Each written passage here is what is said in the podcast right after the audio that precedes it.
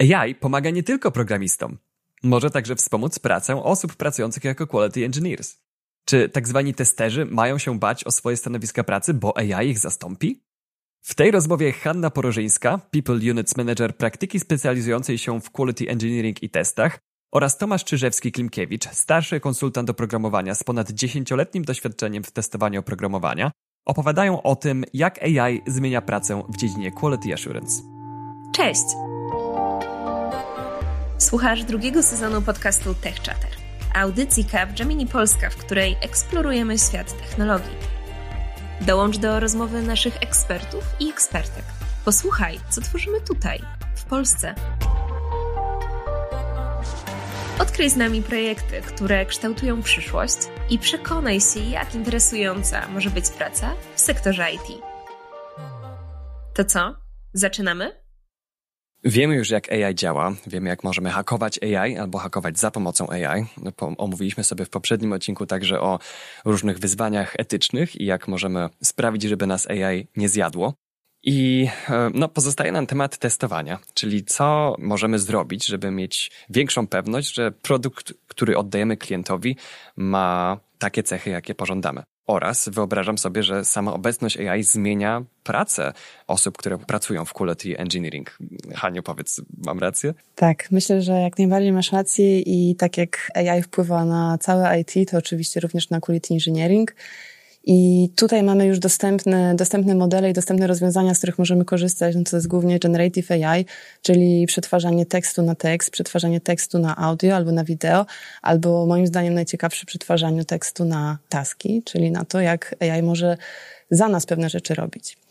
I tak jak AI jest wykorzystywany przez programistów, albo będzie wykorzystywany, tak samo możemy w testach wykorzystać go do automatyzacji testów. I tutaj złotem okazują się takie narzędzia, jak już istniejący na przykład e, GitHub e, Copilot, który może nam wspomóc pisanie kodu do testów automatycznych. Sam AI może nam pomóc przepisać już istniejące testy automatyczne z jednego języka na inny. Może nam pomóc e, rozwiązać skomplikowany problem logiczny albo przełożyć jakiś algorytm na, na test, ale też potencjalnie, myślę, że to się wydarzy, sprawi, że będziemy mieli mniej tych błędów, ponieważ jeżeli programiści zaczną korzystać z AI przy programowaniu, no to on sam już będzie mógł wyeliminować takie najczęstsze błędy ludzkie, jak literówki, błędy w zmiennych czy, czy w podstawowej logice.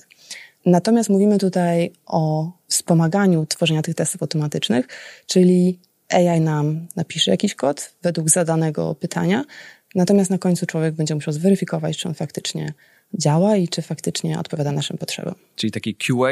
Um, w ogóle to jest ok, jak ja mówię QA. Nie, nigdy nie wiem, czy jak nazywam kogoś skrótem, to jest to traktowane jako ok, czy nie. Jak najbardziej okay. powszechne. Tak naprawdę to byli testerzy, potem QA, a teraz są quality inżynierowie. Ok, quality inżynierowie, dobrze. Tak.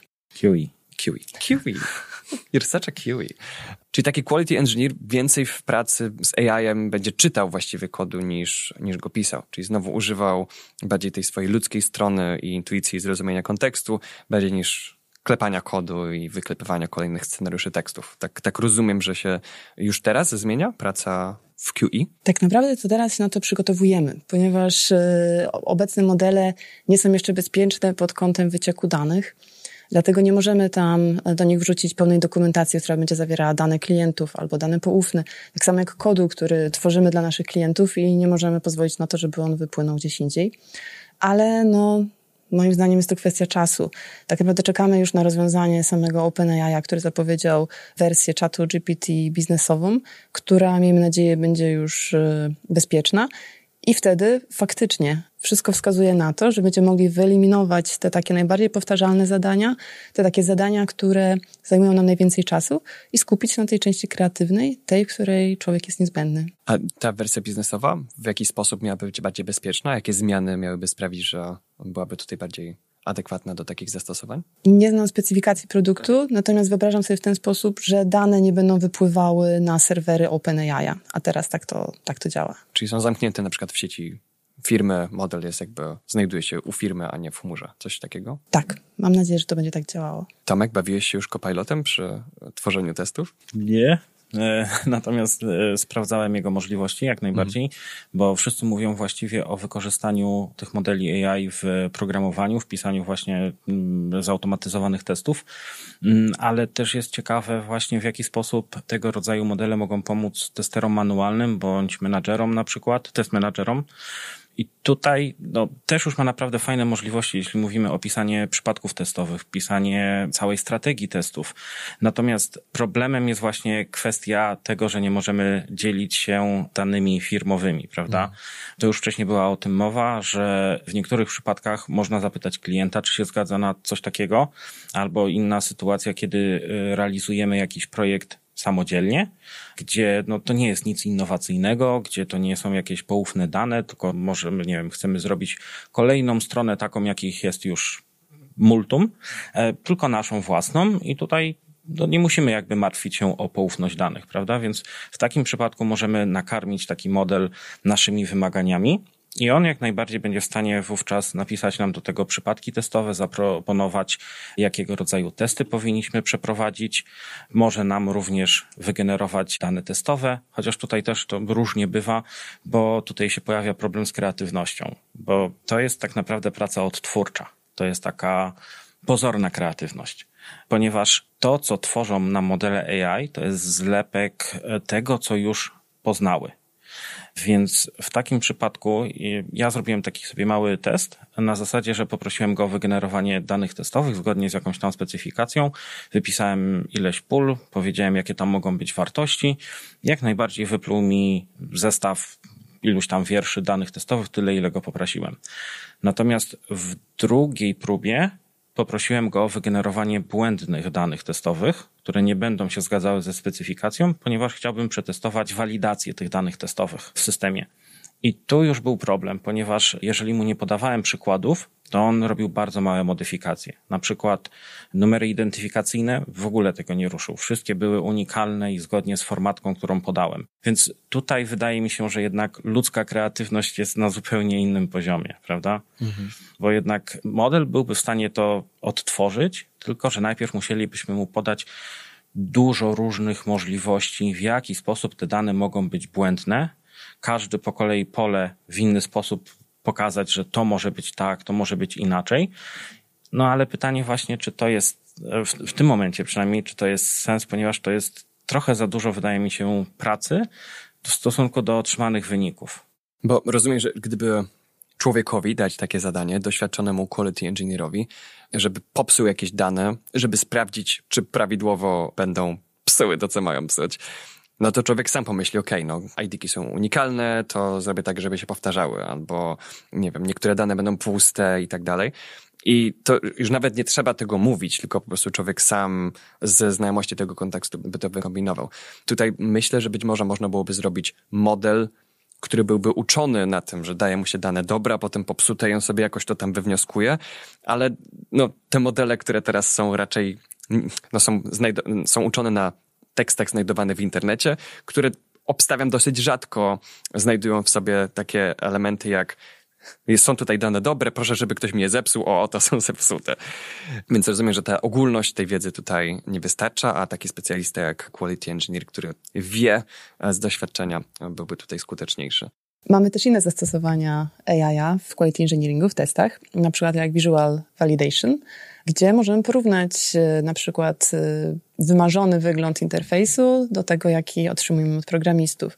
I tutaj AI sprawdziłby się prawdopodobnie tak samo dobrze jak, jak ludzkie oko, czasami nawet lepiej, bo mógłby to zrobić co do piksela i zdać raport na temat, tutaj się rozmiar fontu nie zgadza, albo coś jest przesunięte, czy kolory są nie takie. Dokładnie. Uwalniając od takiej dosyć żmudnej gry, znajdź 10 różnic na dwóch obrazkach. Tak jest. Chociaż z drugiej strony jeszcze kwestia implementacji samych testów właśnie tej warstwy kodowej tego interfejsu graficznego, bo pytanie, jak ten interfejs będzie zachowywał się w przypadku jakichś sytuacji dynamicznych, czyli jak będzie skalował. No tutaj by trzeba było właśnie mu wygenerować ileś tam obrazów do porównania, więc też są jakiegoś rodzaju ograniczenia, natomiast jak najbardziej może usprawnić taki proces, szczególnie również biorąc pod uwagę fakt, że ta technologia idzie cały czas do przodu i coraz to nowsze rozwiązania się pojawiają. Można też wykorzystać AI do analizy danych oczywiście i w przypadku testów mogą to być dane historyczne dotyczące defektów w danej aplikacji, Czyli na przykład może nam pomóc wskazać obszary, w których najczęściej mogą występować błędy i na nich skupić nasze testy. Także może to być nasz taki asystent pracy codziennej, a także takiego dynamicznego znajdowania błędów w trakcie pracy aplikacji, niekoniecznie z potrzebą tam działań ludzkich. Ja mam w sumie dla porównania taką sytuację, ponieważ Amazon był znany z tego swego czasu, teraz troszeczkę to się zmieniło, ale swego czasu e, chwalił się tym, że prawie nie testuje swojego oprogramowania, które wrzuca na produkcję. I dokładnie. I oni mieli za to ustawione dużo procesów monitorujących na produkcji i w momencie, kiedy była wrzucana nowa wersja jakiegoś feature'a i w systemie pojawiały się w logach różnego rodzaju błędy, to system monitorujący był w stanie z automatu po przekroczeniu pewnego thresholdu zrobić rollback do poprzedniej wersji i dać znać deweloperowi, że coś jest nie tak w nowo wgranej wersji. Ale tutaj mówimy o tym, że aplikacja po prostu rzucała jakimiś errorami w logach, a mogłaby zachowywać się w sposób niewłaściwy, którego nie widać po errorach w logach, nie? Więc wydaje mi się bardzo ryzykownym podejściem. No to jeżeli tutaj byśmy zastosowali model AI, który byłby w stanie mm, tego typu sytuacji analizować, to mógłby również na przykład obserwować ilość niedokończonych transakcji, które zostały przerwane z jakiegoś powodu innego niż kliknięcie wróć do strony głównej, albo ilość problemów z płatnością, bo to również użytkownicy zgłaszają i mogłaby dawać znać. Albo ilość problemów, w których e, użytkownik zamówił coś skutecznie z dowozem, ale nie wykonał płatności, bo była jakaś, jakaś luka. Ryzykowne podejście, ale przypomina mi trochę to, co e, Netflix swojego czasu chyba nawet nadal robi, że oni mają ten system Chaos Monkey, że ubijają sobie randomowo serwery produkcyjne, bo są tak pewni tego, jak, jak ich infrastruktura działa. Macie jeszcze jakieś narzędzia, które przychodzą wam na myśl, jeżeli chodzi o to, jak AI usprawnia pracę QA engineera? Bo z tych, które opowiedzieliście, to, to widzę, że właśnie znowu chodzi o to, żeby usprawniać pracę, nie zastępować i dawać więcej przestrzeni na tę kreatywną pracę. Czyli mm, jakby tak wnioskuję, że raczej nie czujecie, że pozbawi was pracy AI. Nie. Wydaje mi się, że AI nam wspomoże naszą pracę i przesunie nas w stronę właśnie kreatywności, w stronę tych takich bardziej ciekawych tasków, a te powtarzalne będzie robił trochę za nas. I tak jak mówiłam wcześniej, że jeszcze to oprogramowanie nie jest gotowe na to, no ale to jest kwestia czasu, kiedy, kiedy w tą stronę pójdziemy. Także AI jest świetny do generowania pracy, do przetwarzania tego, co chcemy zrobić. Też bardzo, bardzo wspiera taki nawet per programming, czy sprawdzenie swojego pomysłu, czyli możemy poprosić na przykład AI, żeby nam, żeby zadawał nam pytania, które miałyby pokazać słabe, słabe strony naszego rozwiązania. Więc możemy go traktować trochę jak takiego partnera do rozmowy. Natomiast finalny efekt y, pracy i tak musi być zweryfikowany przez człowieka i to jest nasza odpowiedzialność, y, co ostatecznie zaimplementujemy. Także nie możemy tej odpowiedzialności oddać AI. Można również spojrzeć na to, że modele AI, generatywne modele AI są po prostu kolejnym narzędziem wspomagającym pracę deweloperów, więc w efekcie najprawdopodobniej będzie jeszcze więcej oprogramowania, a jeszcze więcej oprogramowania oznacza jeszcze więcej testów. Więc raczej nie mamy czym się martwić, jeśli chodzi o pracę dla QA-ów.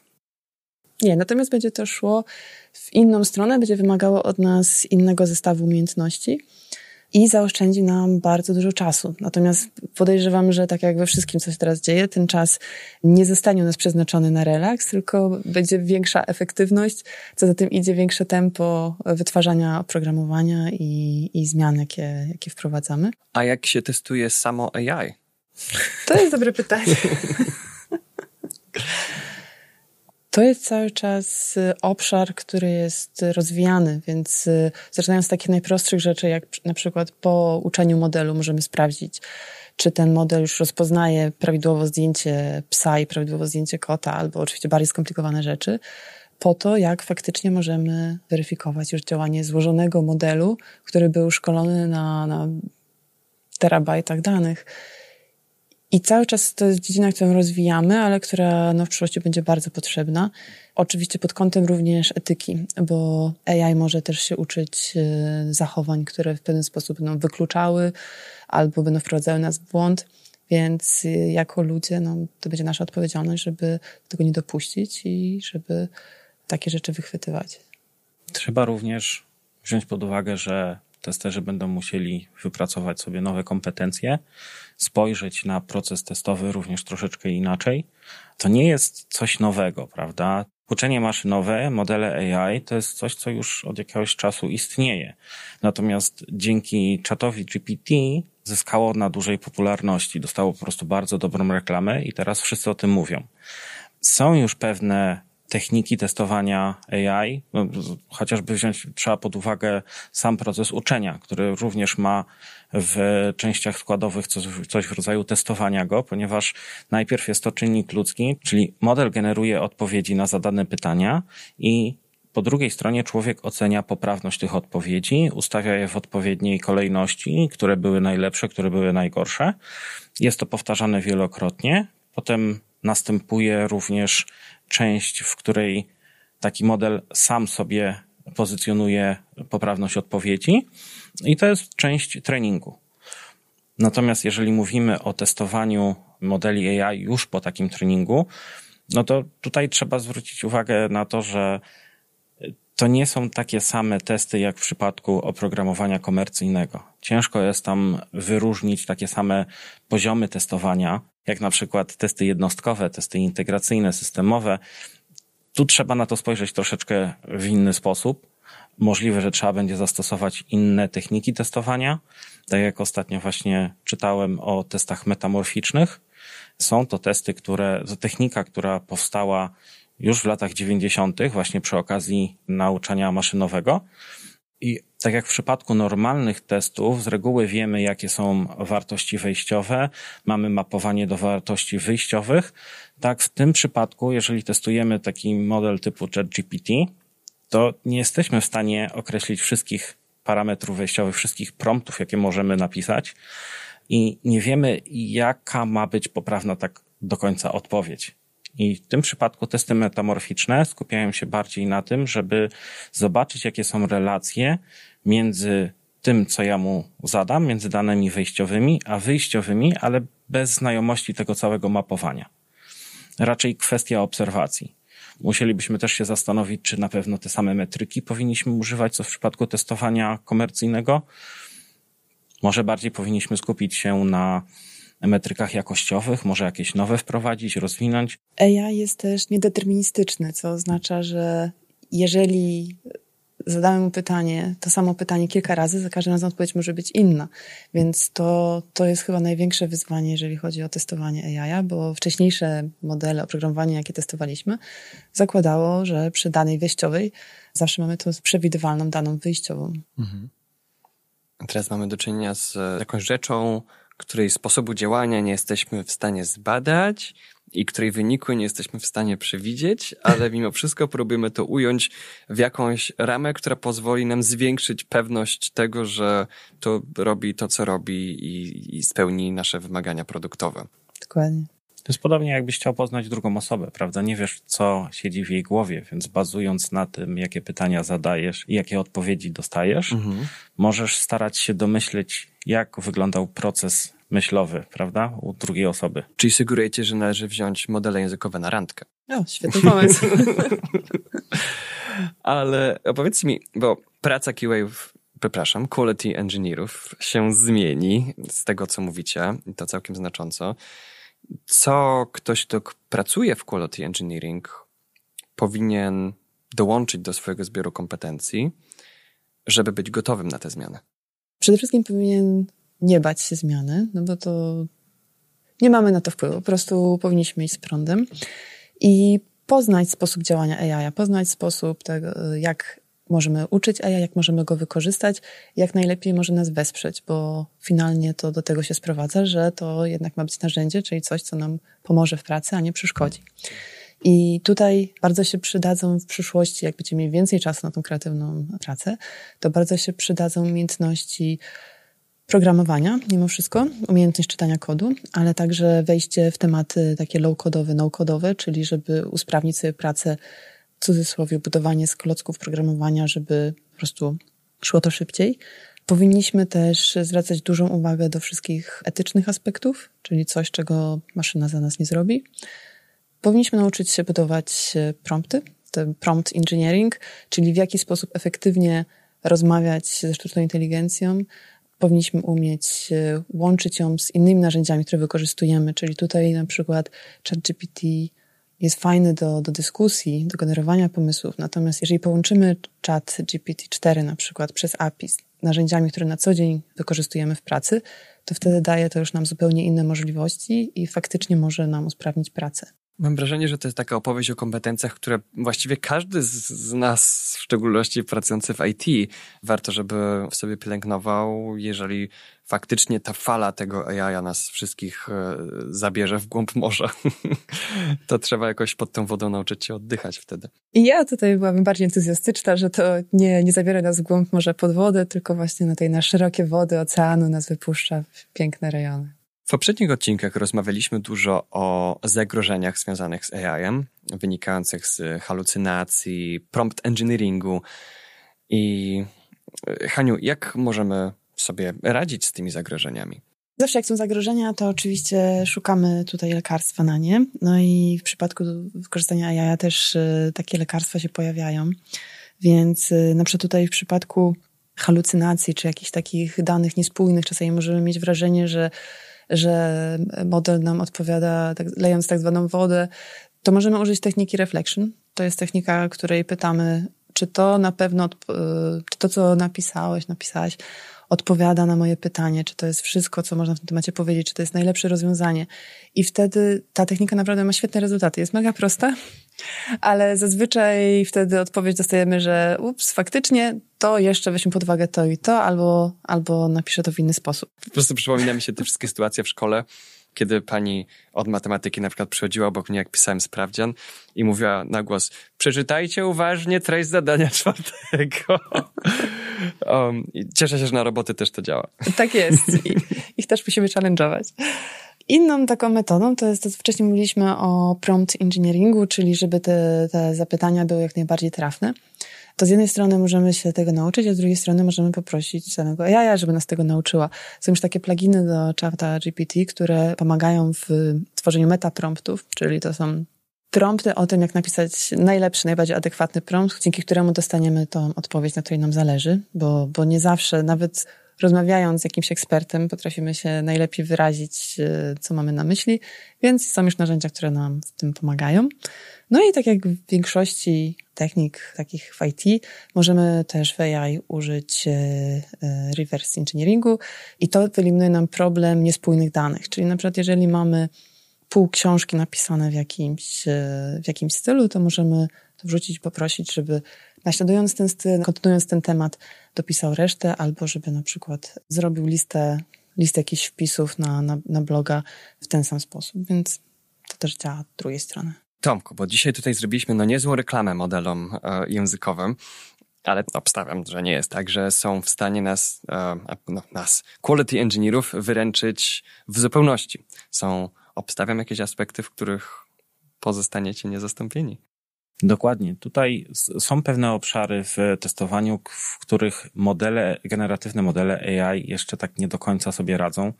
Można tutaj wspomnieć na przykład o accessibility albo o user experience, ponieważ to są, tu możemy korzystać z modeli AI jako takich analyticsów, które będą wspomagały nas w określeniu z zadowolenia użytkowników z danego rozwiązania, ale no, no, nie będą w stanie przetestować tego w żaden sposób. Mogą oczywiście zasymulować feedback użytkowników, ale będzie to jedynie symulacja, a nie prawdziwe odczucia. Mhm. Prawda? Więc są obszary, w których po prostu te modele AI mogą wygenerować nam dane, ale niekoniecznie te dane będą zasadne w danym przypadku.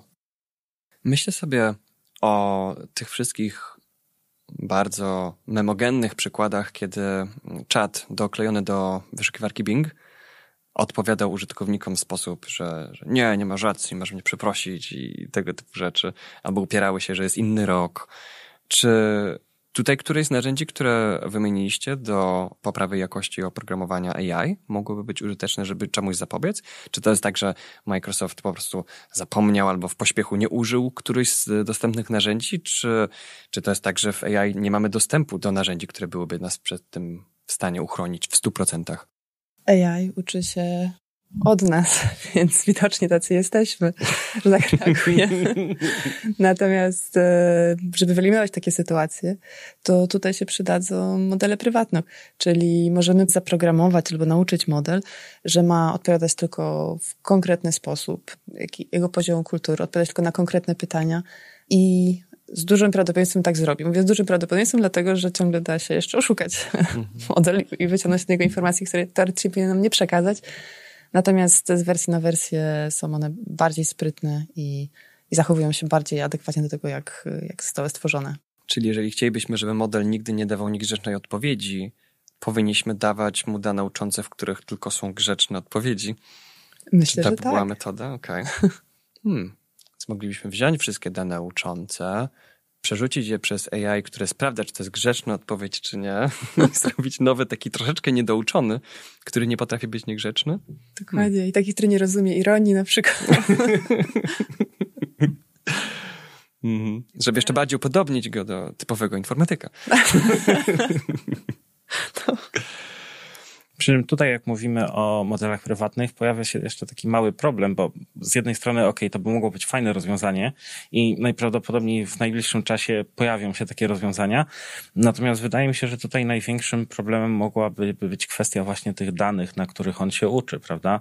No bo żeby dobrze rozumiał na przykład właśnie wymagania oprogramowania i dobrze dobierał do nich przypadki testowe, no to najpierw musimy mu dobrej jakości wymagań dostarczyć no niestety nie wszystkie są dobrej jakości, prawda? Więc y, bazując na tym, że on się uczył na danych znalezionych w internecie, tak, garbage in, garbage out, w obecnej chwili jeszcze to nie jest powiedzmy takie idealne, ale chwilę poczekamy i myślę, że to da radę ogarnąć. Zastanawia mnie jeszcze, jak mówimy o programie, który pisze testy do jakiegoś konwencjonalnego programu, nie mówię tutaj o jakimś już AI-u, ale AI miały pisać te testy, no to jeżeli to byłby formularz internetowy albo, nie wiem, algorytm sortowania, coś takiego dosyć, czego przykładów jest dużo w internecie, spodziewałbym się, że nie miałby AI problemów z testowaniem czegoś takiego. Zachodzę jednak w głowę, jak zachowałby się model językowy, gdyby zadano mu przetestować jakiś egzotyczny algorytm albo jakiś nowy koncept programistyczny, z którym jeszcze nie miał do czynienia. No to tutaj jest jeszcze takie pytanie, czy ten algorytm jest napisany w istniejącym kodzie, który jest znany modelowi, czy mówimy na przykład o totalnie nowym języku. Hmm. Możemy sobie pomyśleć na taką sytuację, że dzisiaj wychodzi nowy język programowania, który jest bardzo zbliżony już do istniejącego, znanego modelowi języka oprogramowania i prosimy właśnie ten model, żeby przeanalizował, szukając zbieżności ze znanymi mu językami i postarał się w jakiś sposób zaproponować testy albo po prostu przeanalizował kod w poszukiwaniu błędów. On zacznie wówczas próby tego typu, ale no, nawet jeżeli mu damy instrukcję, to on się uczy na przykładach. On by potrzebował najpierw próbek takiego kodu, żeby być w stanie go przeanalizować, zrozumieć, nauczyć się go i wtedy mógłby z nim pracować. Ale nawet jeżeli byśmy mieli duże podobieństwo, to on i tak zacznie po prostu wrzucać na przykład fragmenty kodu właśnie z tego drugiego języka, ewentualnie zmieniając tam jakieś pojedyncze rzeczy, starając się dopasować do nowego, ale no tutaj by sobie z tym nie poradził. Natomiast jeżeli mówimy o nowej, unikalnej, kombinacji kodu, ale w języku, który jest mu już znany, w składni, która jest mu znana, to w takim przypadku raczej by sobie poradził. Może nie do końca by zrozumiał logikę, może nie byłby w stanie ci wytłumaczyć, co ten kod robi, ponieważ brakowałoby mu kontekstu bądź dodatkowych informacji albo po prostu całościowego projektu, ale byłby w stanie powiedzieć, co poszczególne elementy robią, byłby w stanie napisać do nich testy jednostkowe. O ile dobrze rozumiem, jeżeli ma dostęp do struktury samego języka, to jest w stanie wydobyć z tego troszeczkę tego znaczenia odnośnie nowej struktury kodu, żeby przetłumaczyć go na scenariusze testowe, które będą przynajmniej częściowo pokrywały te przypadki brzegowe. Mhm, tak, dokładnie. Ale to, to, jest podobnie jak w muzyce. Jest skończona liczba akordów, więc wszystkie mm. piosenki to jest po prostu kwestia kombinacji w różnej kolejności tych samych akordów, prawda? Wszystkie więc, piosenki już gdzieś w rozwinięciu dziesiętnym liczby pi gdzieś są napisane. Dokładnie. Więc tutaj jest podobna kwestia. Jeżeli to jest, są fragmenty kodu, tylko po prostu z jakąś tam nową logiką, to on sobie z tym poradzi. Tak, właśnie chciałam powiedzieć, że jeżeli to jest kod w znanym języku, to jak najbardziej sobie poradzi, bo nawet czasami jest y, AI jest wykorzystywane do tego, żeby tłumaczyć kod i to jest też szansa dla testerów, którzy nie programują, że na przykład na, mogą na podstawie kodu zrozumieć e, za tym idącą logikę i ewentualnie znaleźć jej jakieś słabe strony. I faktycznie, jeżeli to już, jeżeli już mamy kod, to napisanie testów powinno być dla AI proste. Później oczywiście musimy zweryfikować, czy one są poprawne. Natomiast e, samo stworzenie takiego nowego kodu, nowej funkcjonalności, która nigdzie nie występowała, myślę, że to byłoby większe wyzwanie dla AI. W kolejnym odcinku właśnie słyszę ten duży nacisk na potrzebę weryfikacji, na potrzebę obecności ludzi, którzy znają ryzyka i znają sposoby działania tych modeli. Więc to jest, to jest kolejny kamyk na tę stertę e, optymizmu wobec tego, myślę, znaczy, który jest kontrą do tego strachu, który pojawił się na początku tego roku, kiedy były te wszystkie gify z tym, jak tylko się prosi GitHub Copilota, żeby napisał jakiś projekt i wszystko się właściwie robi samo. No i właściwie nic nie pozostaje, tylko pakować walizki i, i właśnie uczyć się jakiegoś zawodu, którego jeszcze AI nie przechwycił. Ale rozumiem, że w, że w waszym zrozumieniu i coraz bardziej też w moim, to jest narzędzie, które ma nas wspierać, tylko musimy sprawić, żebyśmy to my mieli cały czas kontrolę na nim, a nie w drugą stronę. Tak jest. I musimy go mądrze używać. Ja osobiście jestem bardzo entuzjastycznie nastawiona do AI i do tego, jak wspomoże naszą pracę. I już nie mogę się doczekać, jak przejmie ode mnie wszystkie nudne zadania i wszystkie raporty i, i segregację maili i pomoże mi z moim kalendarzem. No, ja sobie wyobrażam przyszłość w ten sposób, że każdy z nas zyska takiego asystenta, kogoś, komu będzie mógł oddać te mniej przyjemne zadania, żeby się skupić na tych ciekawszych. Dokładnie, jak najbardziej się z tym zgadzam. To jest moim zdaniem chyba największa rewolucja technologiczna moich czasów, przynajmniej w których żyję, prawda? I, i, niestety trochę taka chaotyczna, bardziej chaotyczna niż, niż następowały te poprzednie rewolucje technologiczne, gdzie dzieje się ze wszystkich stron, po prostu we wszystkich dziedzinach. Ja chcę być częścią tego, chcę obserwować, co się dzieje i zobaczyć, w jaki sposób możemy to wykorzystać w naszym życiu właśnie dla naszych potrzeb, ale właśnie musimy cały czas pamiętać również o obecnych ograniczeniach, o zagrożeniach takich rozwiązań. Żadne AI nie wyręczy nas obowiązku posiadania ostrożności i zdrowego rozsądku. Kiedy rozmawiamy o tych wszelkiego rodzaju kopilotach, asystentach wirtualnych bazujących na modelach AI, się zastanawiam, jaka przyszłość czeka nasze dzieci tak naprawdę. Ostatnio była też mowa o kalkulatorze, prawda, że to było na początku takie, co z tym zrobić? No bo to spowoduje, że ludzie przestaną sami liczyć, bo zawsze będzie kalkulator pod ręką, ale zostało to zmienione w sytuacji, kiedy to jest po prostu kolejne narzędzie. No i teraz tak jak patrzę na swojego syna, w jaki sposób on szuka informacji w internecie, bo tam regularnie też oczywiście rozmawiamy o, o źródłach informacji, o bezpieczeństwie w internecie i do tej pory stosował Google jako podstawowe, powiedzmy, podstawową wyszukiwarkę informacji, no ale jak, jak e, pojawił się ChatGPT, GPT, to mu pokazałem właśnie jego możliwości i teraz na przykład regularnie również z tego korzysta, ponieważ jest to łatwiejszy czasami dostęp do informacji na zasadzie, że nie musi przejrzeć sobie iluś stron, żeby znaleźć interesującą go informację, ale może zadać pytanie, uzyskać odpowiedź. Oczywiście też przypominam mu o tym, że trzeba to zweryfikować, ale z drugiej strony jeszcze chciałbym tak powiedzieć, jest, jest, można wykorzystać również te niedoskonałości modeli AI w pewien sposób Mój syn na przykład robi sobie z kolegami takie zabawy, że wymyślają różnego rodzaju gry, coś jak RPG powiedzmy i wykorzystuje halucynacje ChatGPT, żeby po prostu wpadać na nowe pomysły. Hmm. Więc e, wpisuje mu na przykład, mm, to chyba pamiętam, zapytał się o szczegóły na temat jakiegoś silnika i podał zlepek słów.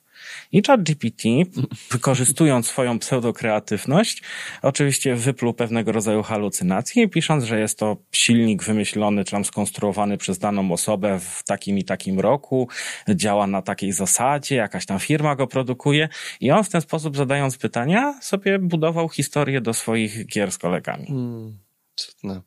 Czyli możemy mieć nie tylko partnerów do o, rozwiązywania naszych biznesowych wyzwań, ale także do urozmaicenia no, naszego czasu wolnego. mhm. mm, wyobrażam sobie, jak bardzo, um, nie chcę powiedzieć uzależniony w znaczeniu jakby jak od narkotyku, ale jak, jak, jak bardzo polegać będziemy w przyszłości na tego typu asystentach. W sytuacji, w których jak będziemy sobie radzili, kiedy ich nie będzie. Chociaż z drugiej strony znowu sięgając do tej metafory kalkulatora, myślę, że wtedy też był obawy, no to co, rozładuje się kalkulator i, i nie będziesz wiedział, ile, ile czasu, o której przyjdziesz do, do pracy, jeżeli wiesz, że droga zajmuje pół godziny, a jest 12.30. Dokładnie. Ale teraz z drugiej strony każdy ma swój kalkulator w telefonie, a mm. telefony raczej trzymamy z reguły naładowane. Mm. Chyba, że nie chcemy, żeby były naładowane, zamykamy w szufladzie, żeby mieć wolne, ale generalnie telefon jest teraz część naszego życia, prawda? Więc za chwilę w tych telefonach możemy mieć też nasze prywatne modele, które będą się nas uczyły tak naprawdę. Nie będą tylko bazowały na informacjach w internecie, ale będą starały się nas zrozumieć i dopasować odpowiedzi właśnie do naszych cech specyficznych, prawda? Nie wiem, czy się bać jeszcze. Nie czy poczekać się. jeszcze tak pięć dni. Dobrze, drodzy, dziękuję Wam bardzo za tę rozmowę. No znowu mam tę taką mieszankę uczuć pozytywnych i negatywnych, ale w tej całej serii chyba tak wychodzę na plus. Każde z Was, także w, w, w tym odcinku, napełniło mnie swego rodzaju spokojem. Fajnie było porozmawiać z osobami, które ewidentnie nie surfują na fali hypu, tylko podchodzą hmm. do tego rzeczowo i bardzo narzędziowo, jak to każdy inżynier powinien. Więc jeszcze raz Wam dziękuję. Dzięki ogromne. Dzięki również. To jeszcze nie koniec. Jeśli temat Cię zainteresował, na końcu odcinka znajdziesz materiały, dzięki którym poszerzysz swoją wiedzę i umiejętności z obszarów omawianych w tym odcinku. A w międzyczasie, żeby nie przegapić kolejnych odcinków, zasubskrybuj podcast Tech Chatter w swojej ulubionej aplikacji do słuchania podcastów. Jeśli ten odcinek Ci się spodobał, daj nam o tym znać, wystawiając ocenę w Apple Podcasts lub Spotify. Linki do tych serwisów oraz do zagadnień wspomnianych w odcinku znajdziesz w jego opisie. A teraz czas na polecane materiały. Jeżeli dzisiejsza rozmowa Cię zainteresowała i chciałbyś, chciałabyś zagłębić się bardziej w temat, eksperci z Capgemini polecają Twojej uwadze dodatkowe materiały, do których linki znajdziesz w opisie tego odcinka. Znajdziesz tam książkę traktującą o testowaniu w erze AI, kurs Programowanie w parze z AI oraz podcast, w którym poruszane są tematy wpływu AI na środowisko pracy.